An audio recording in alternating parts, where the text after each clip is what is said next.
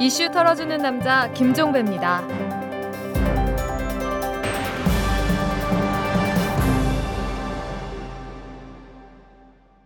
1월 17일 목요일에 보내드리는 이틀남입니다. 이 날씨가 다시 추워졌습니다. 며칠간 비교적 푹했었는데 오늘부터 다시 영하 10도 이하로 기온이 뚝 떨어졌습니다.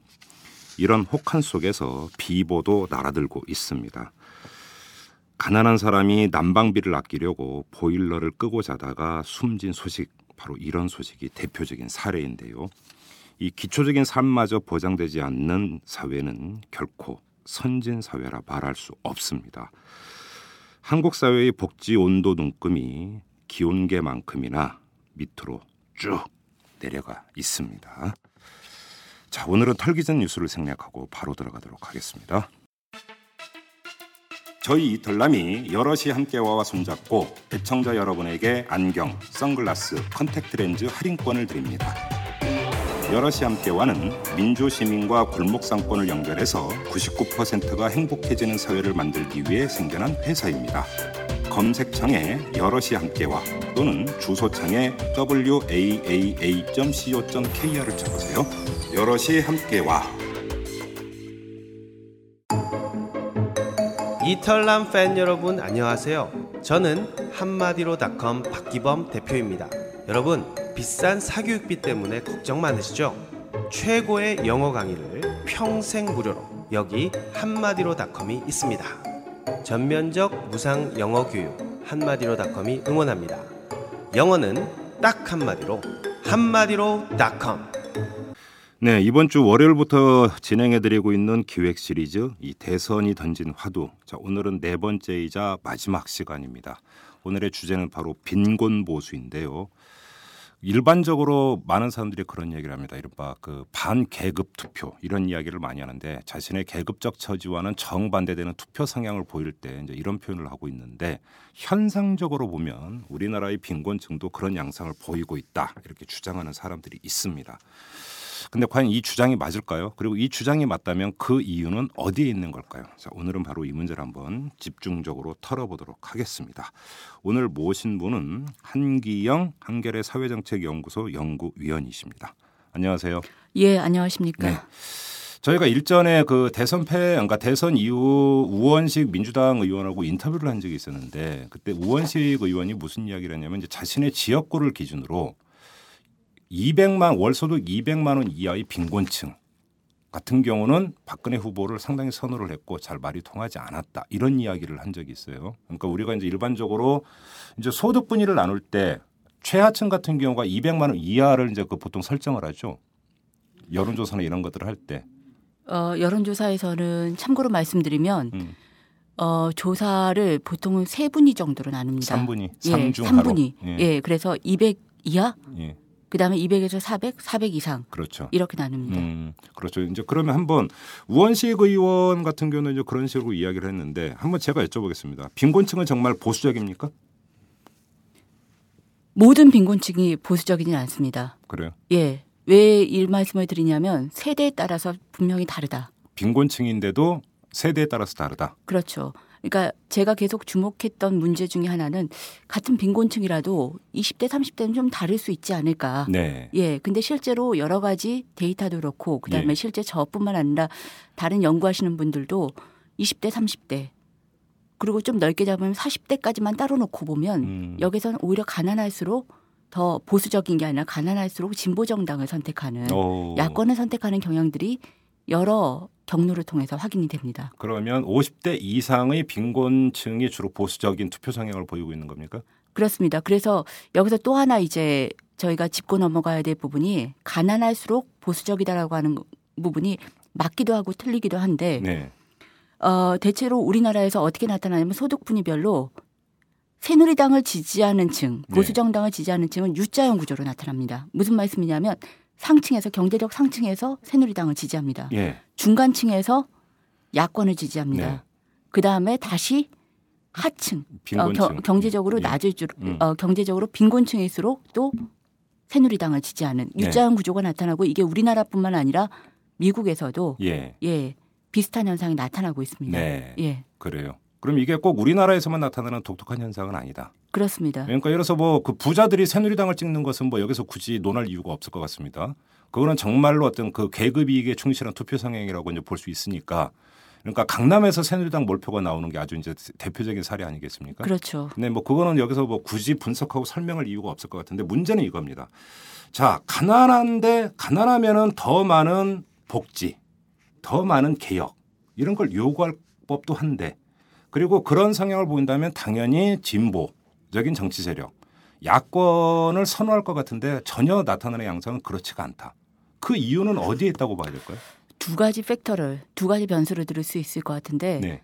첫 번째는 교육 부분이 있습니다. 아하. 사실은 아, 가난할수록 보수 정당을 더 지지한다는 것보다 더 정확한 거는 교육 수준이 낮을수록 예. 보수 정당을 지지하는 경향들은 모든 세대를 통틀어서 공통적으로 나타나고 있습니다. 아하. 근데 이제 예. 일반적으로는 예. 집안 형편이 어려울수록 교육 기회는 적어지니까. 그렇습니다. 예. 예.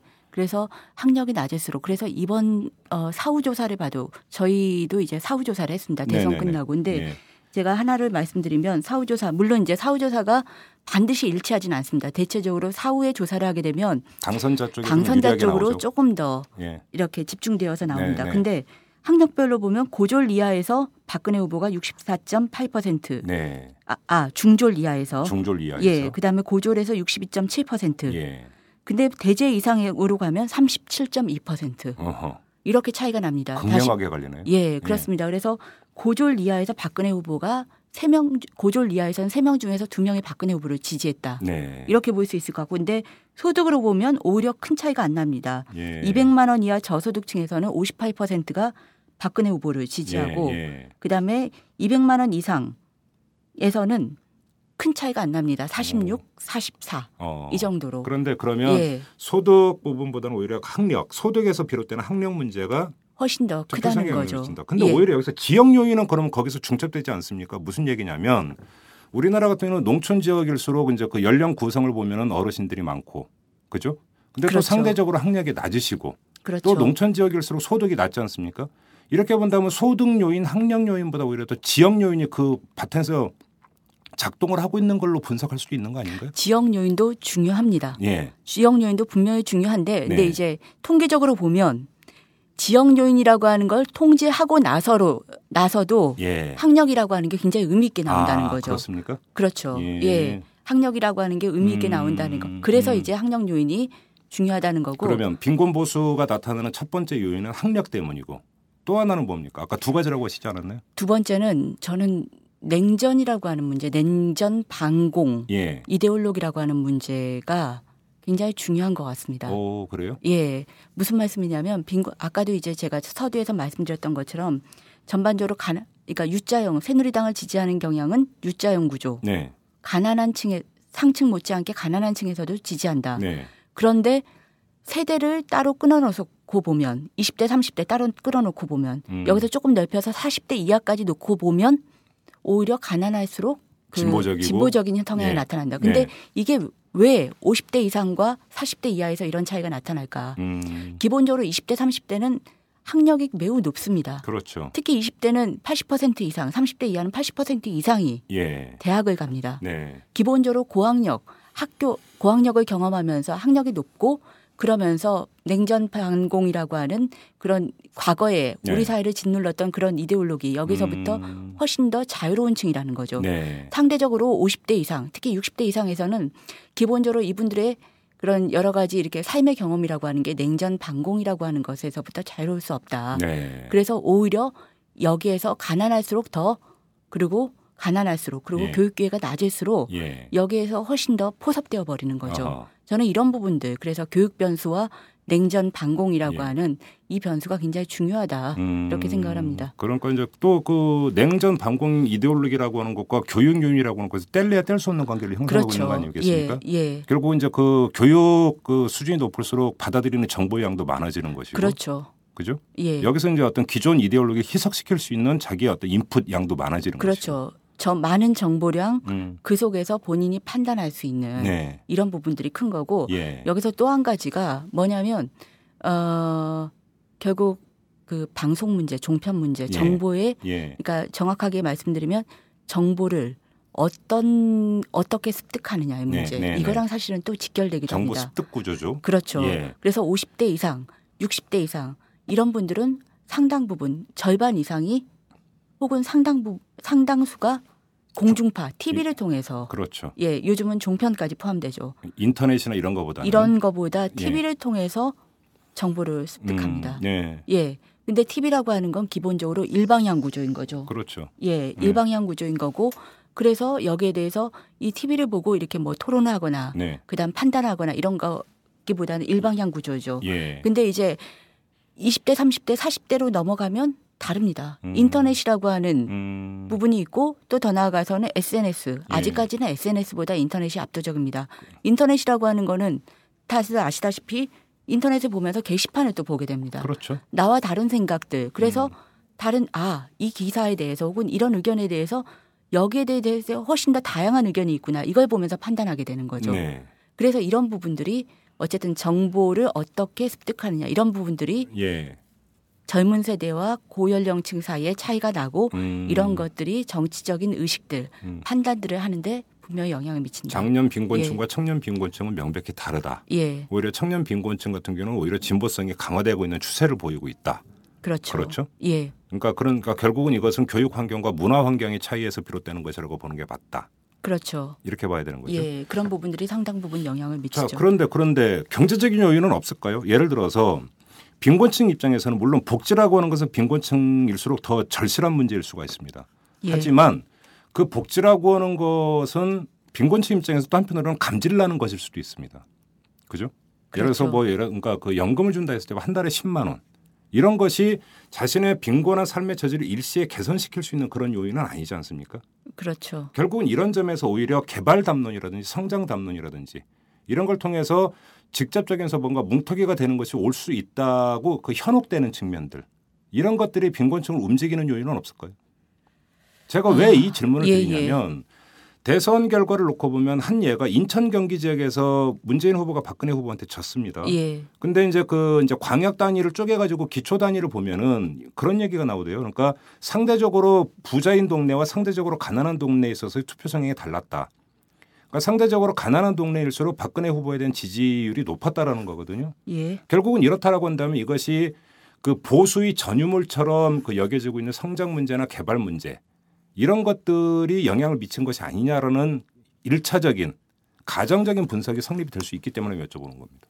어, 제가 이 부분을 설명드리기 위해서 예. 조금 조금 다른 얘기를 예, 예, 해볼게요. 예. 어, 50대 보수화론에 대해서 예. 사실 이제 50대 보수화 부분과 또 이제 말씀하신 가난한 동네에서 빈곤한 동네에서 네. 그 박근혜 후보 지지가 높게 나온 사실 이게 연동되어 있다고 생각을 음, 하거든요. 음, 음. 어, 저희가 이제 50대 보수화론을 얘기했을 때 몇 가지 가설이 있습니다. 네. 뭐냐면 50대가 지킬 것이 많아서 네. 그다음에 50대가 기득권층이라서 네. 예. 그런 건 아니죠. 예.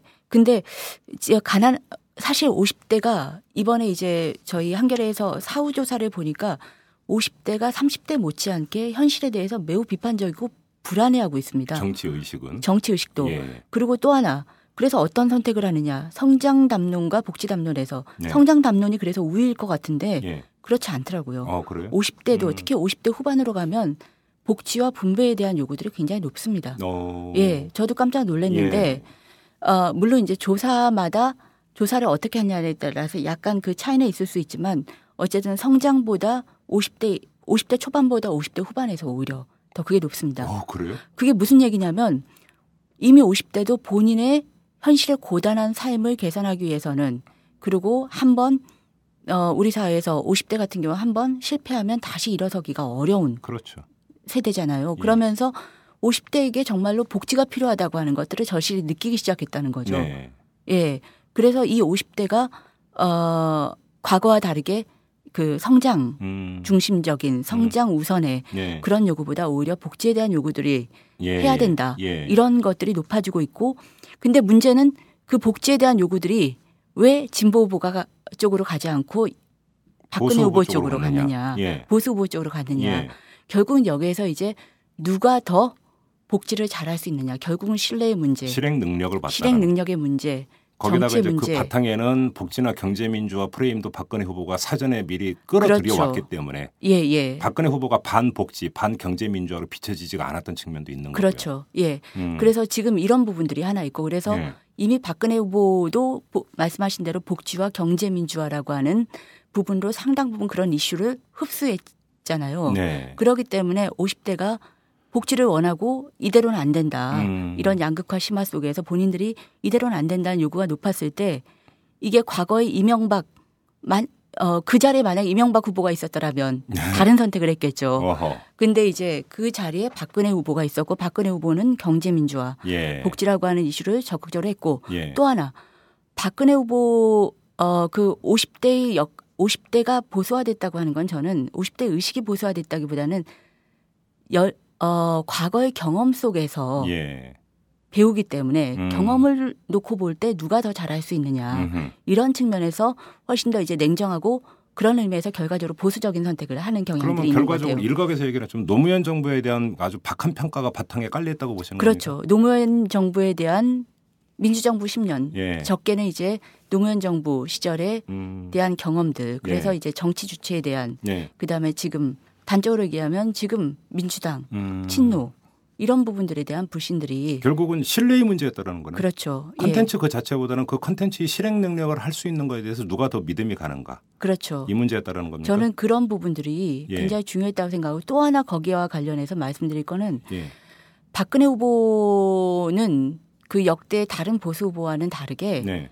그 복지와 분배라고 하는 걸 본인이 실제로 이제 그런 담론을 적극적으로 음. 어, 가져왔을 뿐만 아니라 예. 실제로 그런 부분들에 대한 경험이 있습니다. 무슨 말씀이냐면 본인이 하지 않았더라도 예. 사람들이 이제 박근혜 후보를 지지할 때는 박근혜 후보 어, 당연하게도 박정희 향수를 네. 어, 기억을 하잖아요. 그렇죠. 박정희 향수를 영향을 미, 가 영향을 미치는데 박정희 향수라고 하는 건 우리 사회에서 성장을 통해서 자연스럽게 잘 사는 사람뿐만 아니라 낙수 효과라고 하죠. 그렇죠. 못 사는 사람들, 가난한 이들에게도 그 성장의 과실이 돌아가는 그래서 자연스럽게 분배가 이루어지는 요즘 말로는 동반 성장이 이루어졌던 때가 그렇죠. 그런 경험들이 예. 있는 거죠. 예. 그런 경험들이 박근혜 후보에게 자연스럽게 투사되는 음. 저는 그런 것들이 50대 그다음에 이제 가난한 이들이 음. 실제로 진보 후보가 아니라 네. 보수 후보 예. 박근혜 후보를 지지하게 됐던 음. 그래서 박근혜 후- 그런 중요한 동인이 아닌가 생각이 그러면 됩니다. 결국은 빈곤층이든 50대든 박근혜 후보를 바라보면서 가지는 그 박정희의 투영 그건 옳다는 건 아닙니다. 예. 옳다는 건 아니고 아무튼 그런 심리가 작동이 되면서 그럼 박근혜 후보를 선택하게 됐다. 이렇게 이제 보시는 거지 않습니까? 그런 부분도 있다는 어, 거죠. 중요하다는 거죠. 알겠습니다. 예. 지금 50대 예를 들어서 이제 빈곤층 부분을 얘기했는데 그러면 빈곤층이 성장 담론에 휘둘렸다고는 볼 근거가 없다. 그렇죠. 이런 말씀이신가요? 예, 예. 어. 그러니까 어 이게 제가 또 한쪽으로 과도하게 보는 것인지도 모르겠는데 예. 분명히 5년 전에는 예. 많은 그 유권자들이 많은 국민들이 성장, 성공 이런 부분들에 분명히 예. 영향을 받았습니다. 예. 근데 저는 지금 5년을 거치면서 음. 우리 사회가 그런 부분에 더 이상 성장으로 안 된다. 음. 더욱이 이제 박정희식 성장으로 안 된다. 네. 이런 부분들에 분명히 어, 많은 여론조사 지표에서도 그렇고 실질적으로 만나본 많은 분들도 그렇고 네. 더 이상 과거식의 성장은 안 된다라고 하는 음. 것들이 분명히 있다는 거죠. 예. 예. 근데 예를 그럼 한번 이런 예를 한번 들어보겠습니다. 막노동을 하는 사람이 있습니다. 예. 막노동을 하는 사람 입장에서는 무엇보다 중요한 것은 일감입니다. 그러니까 그러니까 하루를 공치면 그만큼의 수입이 줄어들어 버리기 때문에. 근데 일감은 어디서 나오느냐? 시장에 돈이 돌아야 일이 일어나는 거고 그래서 일감이 생기는 것 아니겠습니까? 결국 이렇게 흘러 흘러 가다 보면 결국은 개발 문제로 귀착이 되고 성장 문제로 귀착이 된다. 그래서 오히려 하루 벌어 하루 먹고 사는 사람일수록 오히려 성장이나 개발 담론에 상당히 경도되는 경향을 보인다. 이런 이야기가 나오는 거거든요. 근데 이미 그 수준은 넘어섰다라는 겁니까? 의식 수준이? 아, 참.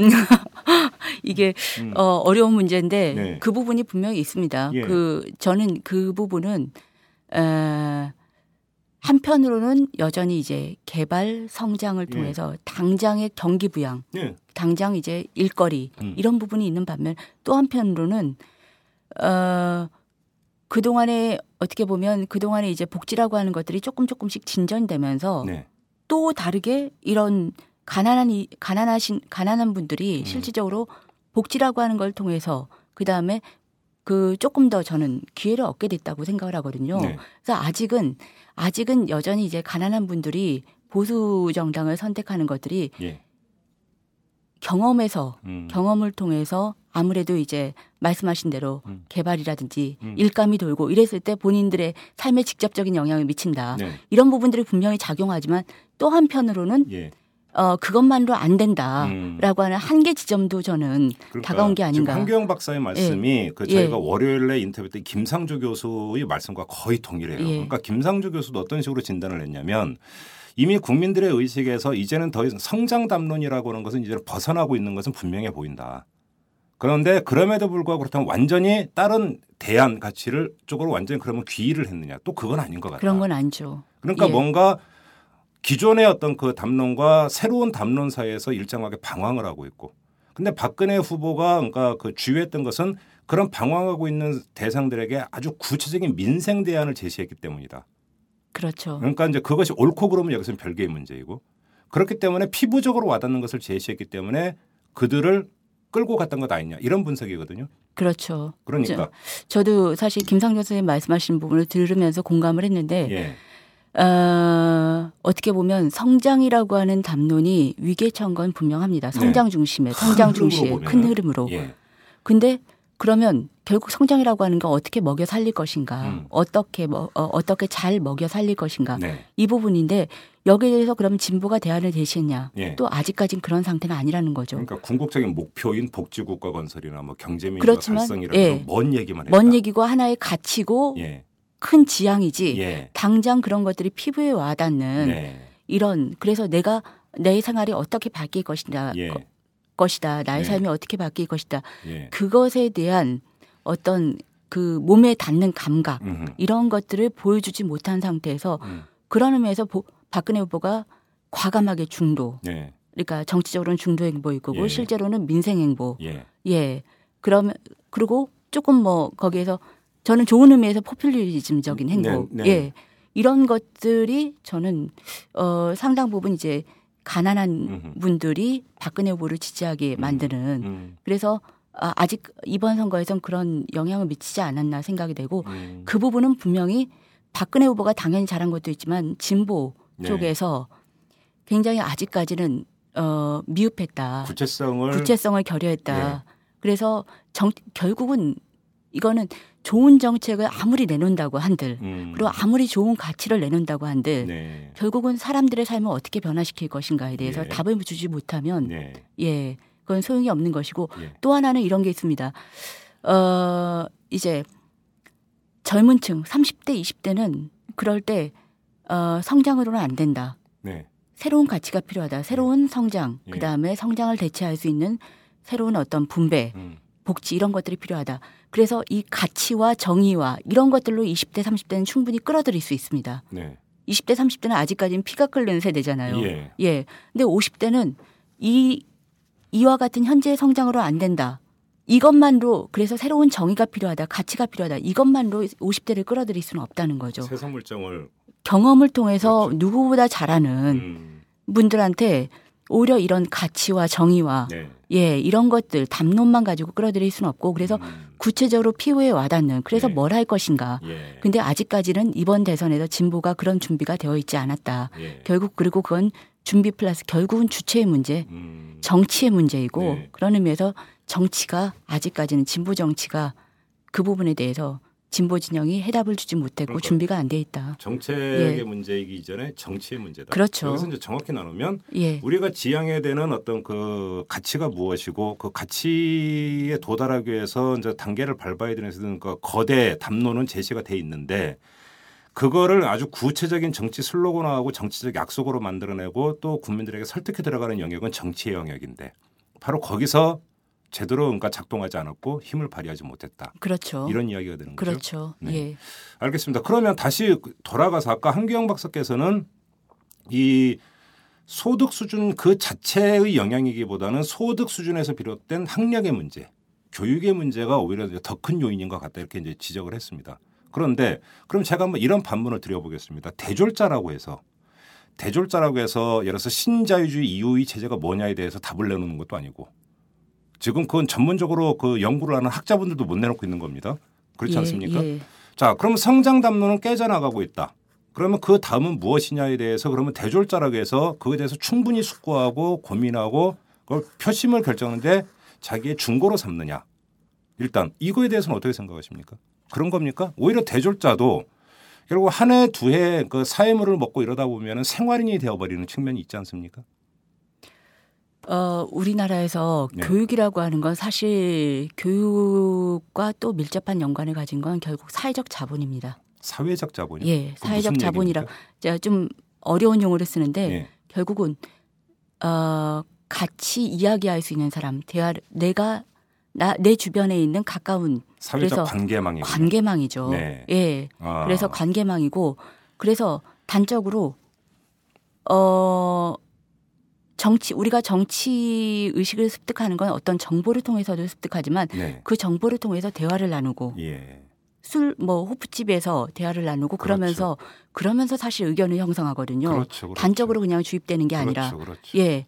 근데 상대적으로 우리가 직장인들이 진보적인 이유들이 상대적으로 직장인들이 상대적으로 뭐 직장 끝나 일과 시간 끝나고 호프집에서 한잔 하면서 훨씬 정치 얘기를 할 기회가 많습니다. 그러면서 자기 의식을 여과시키고 그렇죠. 또 이제 조정에 예. 들어가는 과정 그렇죠. 전체의 여론도 보고 내가 예. 몰랐던 사실도 예. 그래서 이런 대화의 과정들 이런 네. 것들 예. 그래서 사회적 자 그러니까 제가 아까 사회적 자본이라고 말씀드렸는데 사회적 관계들이 음. 훨씬 더 풍부하고 네. 사회적 관계들을 이용해서 본인 더 많은 대화와 예, 이런 상호작용들이 있고 이런 것들이 이제 영향을 미치는 거죠. 그게 이제 그 말씀에 상당히 설득력 있는 게 여론조사를 보면은 그 직업별로 보면은 그러니까 도드라진 현상이 나타나지 않습니까?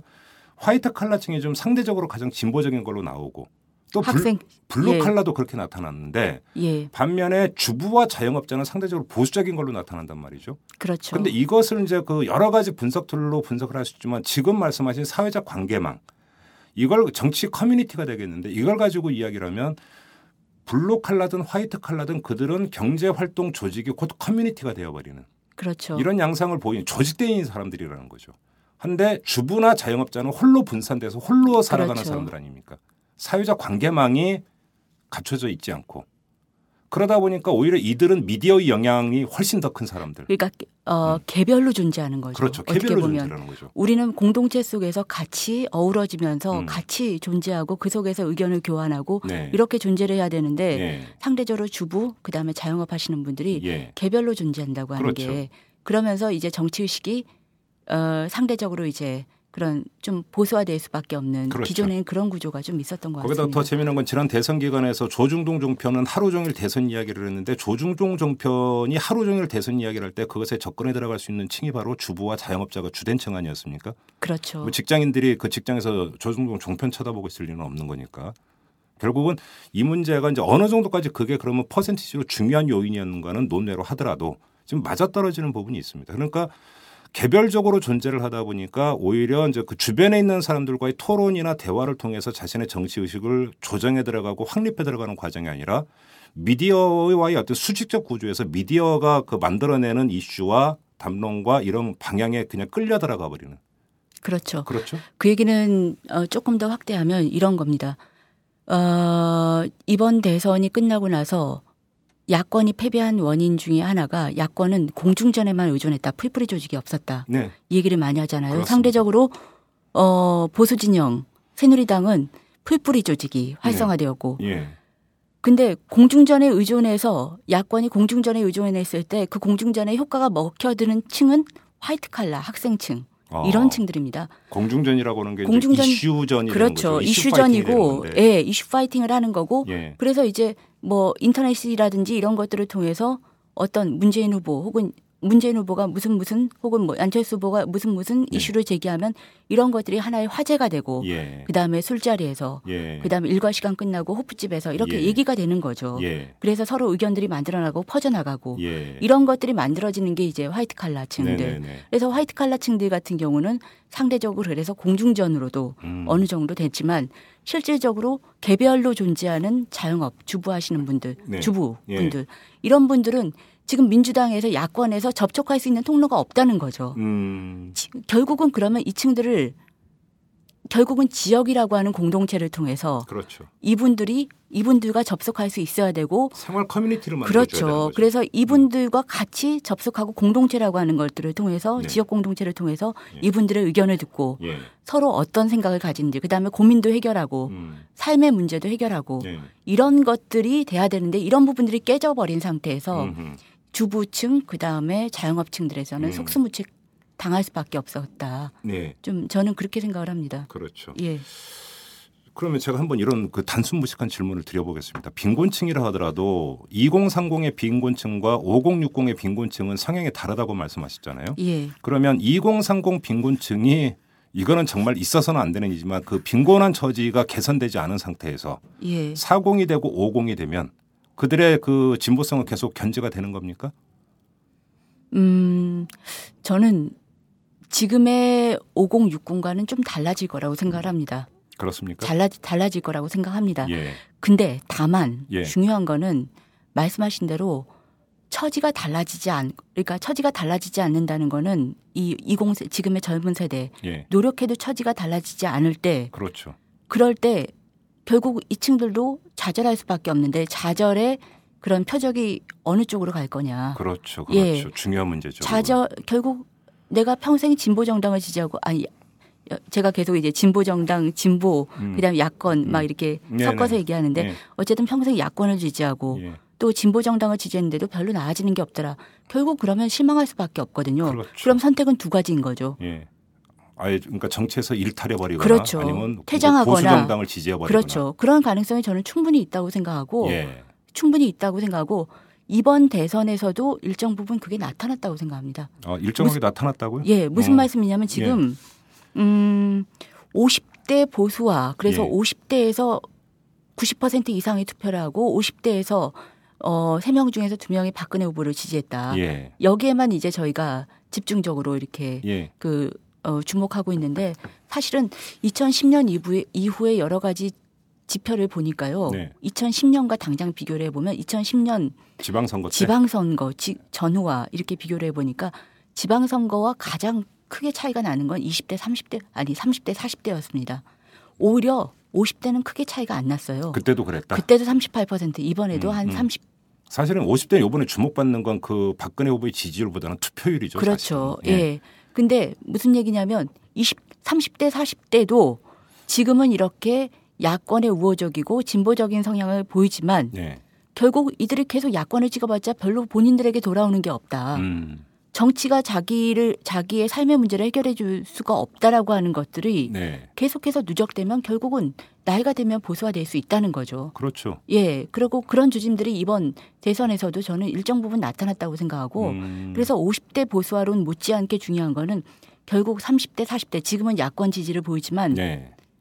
이들이 조금씩 이탈하고 있다는 거고 예. 결국은 야권이 정치가 무엇을 할 것인가 어. 보수와 다른 진보 정치가 무엇을 보여줄 것인가에 대해서 네. 거기에 대해서 정말로 심각하게 음. 뼈를 깎는 반성과 성찰이 필요한 거죠. 무엇을 보여줄 것인가도 중요하지만 우리가 지금까지 이야기한 거 어떻게 보여줄 것인가가 더 아, 중요한 그렇죠. 문제입니까? 사실은 그게 훨씬 중요한 문제죠. 그렇죠. 사실은 그래서 어 최근에 이제 그 어, 대선 평가 토론회들이 많은데 진단은 크게 다르지 않습니다. 다 거기서 거기에요. 예. 예. 근데 결국 어떻게라고 하는 문제. 예.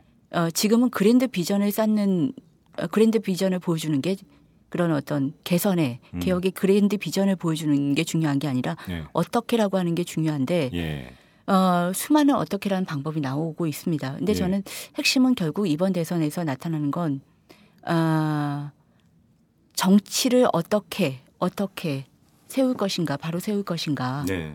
결국은 그러려면 지금 뭐 여러 가지 정치 리더십에 대한 얘기도 나오고 그러는데 지금 리더십이 보이지 않는데 정치 리더십을 세울 수는 없는 거고 그래서 가장 기본으로 가야 된다. 그래서 그러니까 밑으로부터 경험으로 예. 보면은 예. 그러니까 대선 때 새 정치하면서 정치 제도 얘기도 많이 했고 예 정당 내부의 개파구도 역학구도 이런 이야기 많이 하지만 사실은 그 국민들은 그런 거에 별로 관심 없어요. 제 경험으로는 중요한 거는 주류가 그 당 대표가 되건 비주류가 당 대표가 되건이 중요한 게 아니라 그 당이 어떠한 대국민 메시지를 내놓을 것이고 어떠한 비전을 구체적으로 보여줄 것이고 거기에 맞는 행동을 어떻게 할 것인가가 중요한 문제 아니겠습니까? 그렇죠. 그 가장 중요한 문제는 행동이고 실천인 그렇죠. 거죠. 그러니까 예. 저는 그런 면에서 볼 때 이건 개파의 문제도 아니고 노선의 문제도 아니고 제가 볼 때는 능력의 문제다. 한마디로 정리를 한다면. 그렇죠. 예. 근데 능력이 하루아침에 생기지는 않습니다. 여기서 우리의 고민이 있는 건데. 마, 맞아요. 그게 예. 문제예요. 예. 능력이 하루아침에 음. 생기지 않는데 음. 그래서 저는 기본으로 돌아가야 된다. 음. 그래서 가장 밑으로부터 그래서 예. 지금 많은 분들이 그 얘기를 하시고 있고 저도 절저로 공감하는데 지금은 가장 기본 그러니까 기본이라고 하는 건 지역으로 풀뿌리 풀뿌리로 그래서 누구는 이제 조금 거창한 용어로 하방이라고도 얘기를 하고 뭐 그다음에 뭐, 뭐 또, 중국 문화혁명 또 예. 어떤 분은 이제 분야로도 예. 이렇게도 얘기를 하는데 예. 표현이 어떤 것이라도 좋고요. 음. 지금은 지역으로부터 시작해야 됐다. 그래서 예. 50대 위원회를 만들 게 아니라 지역에서 생활 음. 지역의 오, 지역에서 그렇죠. 그 다양하게 가난한 예. 지역민들을 흡수할 수 있는 음. 지역의 공동체를 만들어야 되고 음. 지역에 그래서 생활 뭐 그게 뭐라고 해도 좋습니다. 생활문화센 생활센터가 예. 생활 민생 생활센터가 되어도 좋고 예. 뭐라 뭐 혹은 스웨덴식의 국민의 집이 되어도 좋고 예. 그런 부분들이 지금부터 그 작업을 해야 된다. 음. 예, 저는 그 생각을 그러니까 결국은 진보가 생명을 력을 얻기 위해서는 국민들의 구체적인 그 생활과 접목을 해야 되는 것이고 접목이 되기 위해서는 생활 현장으로 가야 되는 거죠. 그렇죠. 생활 공동체 속으로 뛰어들어야만 거기서 답이 보인다라고 하는 거니까. 그렇죠. 그거는 너무나 당연한 이야기인데도 문제는 지금까지 그걸 팽개쳐 왔다라는 거죠. 그렇죠. 이게 결국은 문제다. 사실은 우원식 의원도 나와서 했던 강조했던 얘기가 이제 사실은 그 부분을 일맥상통하는 게 있거든요. 그러니까 대선 때 공중정만 한 게 아니라 민주당이라는 조직 자체도 공중에 붕 떠 있다라는 얘기죠. 이게. 그렇죠. 음. 그러니까 결국은 다시 차근 뿌리를 예. 어떻게 내리느냐가 결국은 관건인 것 같고 뿌리를 내려야 되는 바로 그 지점은 국민들이 아주 역동적으로 그다음에 또 한편으로는 힘들어하면서 살고 있는 바로 그 삶의 공간에 뿌리를 내려야 된다라고 하는 점 바로 이 점인 것 같습니다. 그렇습니다. 그래서 네. 지금 혁신이라고 하는 게 네. 어떤 거창한 로드맵, 음. 거창한 그 그림이 5년, 10년 수권 전략이 필요한 게 아니라 네. 그건 그대로 가야 되는 거죠. 예. 근데 이제 혁신과 성찰의 과정이라고 하는 게 예. 하루아침에 이루어지는 게 아니지 않습니까? 그렇죠. 가장 밑으로부터 가서 가장 대중적인 음. 그 대중들의 삶이 있는 곳으로 가서 네. 그들이 이번 대선에서 무엇을 원했고 그들이 지금 어떤 고민을 가지고 있고 이런 것들을 하나하나 만나보면서 네. 그거를 찾아가는 과정인 거죠. 그래서 음. 영국의 노동당 같은 경우는 그 과정이 2년, 3년이 걸렸다고 하거든요. 음. 그래서 그것을 해내는 과정들이 지금 필요한 거고 네. 그래서 저는 민주당이 지금 뭐, 어, 뭐 힐링버스 뭐 이런 것도 만든다 그러던데 뭐 전국 투어도 하고 한다 전국 투어도 하고 네. 한다 그러던데 네. 정말 제대로 했으면 좋겠습니다. 그냥 네. 생색내기 행사가 아니라 음. 지역을 가면서 지역민들의 고충도 들어보고 네. 그래서 그 지역에서 뭘 할 것인가 하나하나 예. 뿌리를 내리는 그냥 예. 투어 한 번 하고 마는 게 아니라 네. 예. 알겠습니다. 방향은 확실해 보이는데 그 방향대로 민주당이 뚜벅뚜벅 걸어갈 수 있느냐 이게 문제 아니겠습니까? 한번 좀 지켜보도록 하죠. 예. 자, 오늘 이야기는 여기서 마무리하도록 하겠습니다. 말씀 잘 들었습니다. 예, 고맙습니다. 안녕하십니까. 오마이뉴스 대표 오연호입니다. 오늘은 조금 긴 말씀을 드리겠습니다. 여러분, 마음이 아프시죠? 박근혜 후보의 당선이 확정된 날 한 독자가 저에게 긴 문자를 보내왔습니다. 추운 날씨 속에서도 정말 정말 고생 많으셨습니다. 덕분에 사무실에서, 집에서, 버스에서, 지하철에서 저를 포함한 많은 사람들이 그 열기를, 그 열망을 함께 느낄 수 있었으니 고맙습니다. 오늘 하루 종일 일이 손에 안 잡혀서 멍했던 사람들 많을 것 같아요. 저도 그랬고요. 그래도 1470만 명이 한 마음이 되는데 대선 올레가 얼마나 큰 영향을 미쳤는지요. 정말 고생 많으셨습니다. 못다한 숙면 취하시고 좀 쉬시고 건강도 챙기시고요. 앞으로의 1800일 동안도 묵묵히 버텨주세요. 죄송합니다. 감사합니다. 네. 오마이뉴스가 만드는 이탈남과 대선 논례를 사랑해 주시고 10만인 클럽 가입으로 후원해 주신 깨어있는 시민 여러분 고개 숙여 감사드립니다. 오마이TV를 획기적으로 발전시켜 공중파와 보수 정편의 영향력을 능가하는 프로그램들을 만들어 가겠습니다. 10만인 클럽 후원으로 참여해 주십시오. 지금까지 6,300명이 함께 해 주셨습니다. 우선 만 명을 만들어 보지요. 10만인 클럽 참여는 오마이뉴스 메인면에 안내되어 있습니다. 대선 올레는 끝났지만 힐링 올레로 계속 찾아뵙겠습니다. 마음이 서로 아픈 사람들끼리 힘껏 껴안아 줍시다. 사랑합니다. 감사합니다.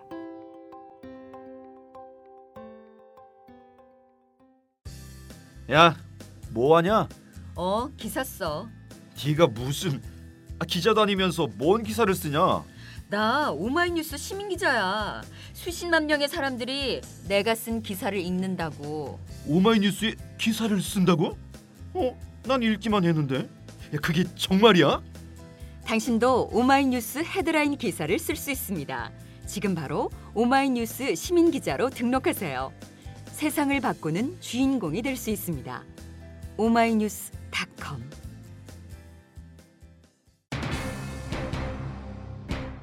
오늘까지 네 차례에 걸쳐서 대선이 던진 화두를 짚어봤는데요. 이 서로 다른 얘기 속에서도 공통 분모는 있었습니다.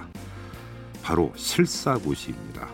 가치를 앞세워서 연역적 방식으로 정치를 할 게 아니라 국민의 삶을 이 귀납적 방법으로 살피고 그에 기초한 구체적인 정치 컨텐츠를 내놔야 한다. 바로 이것인데요.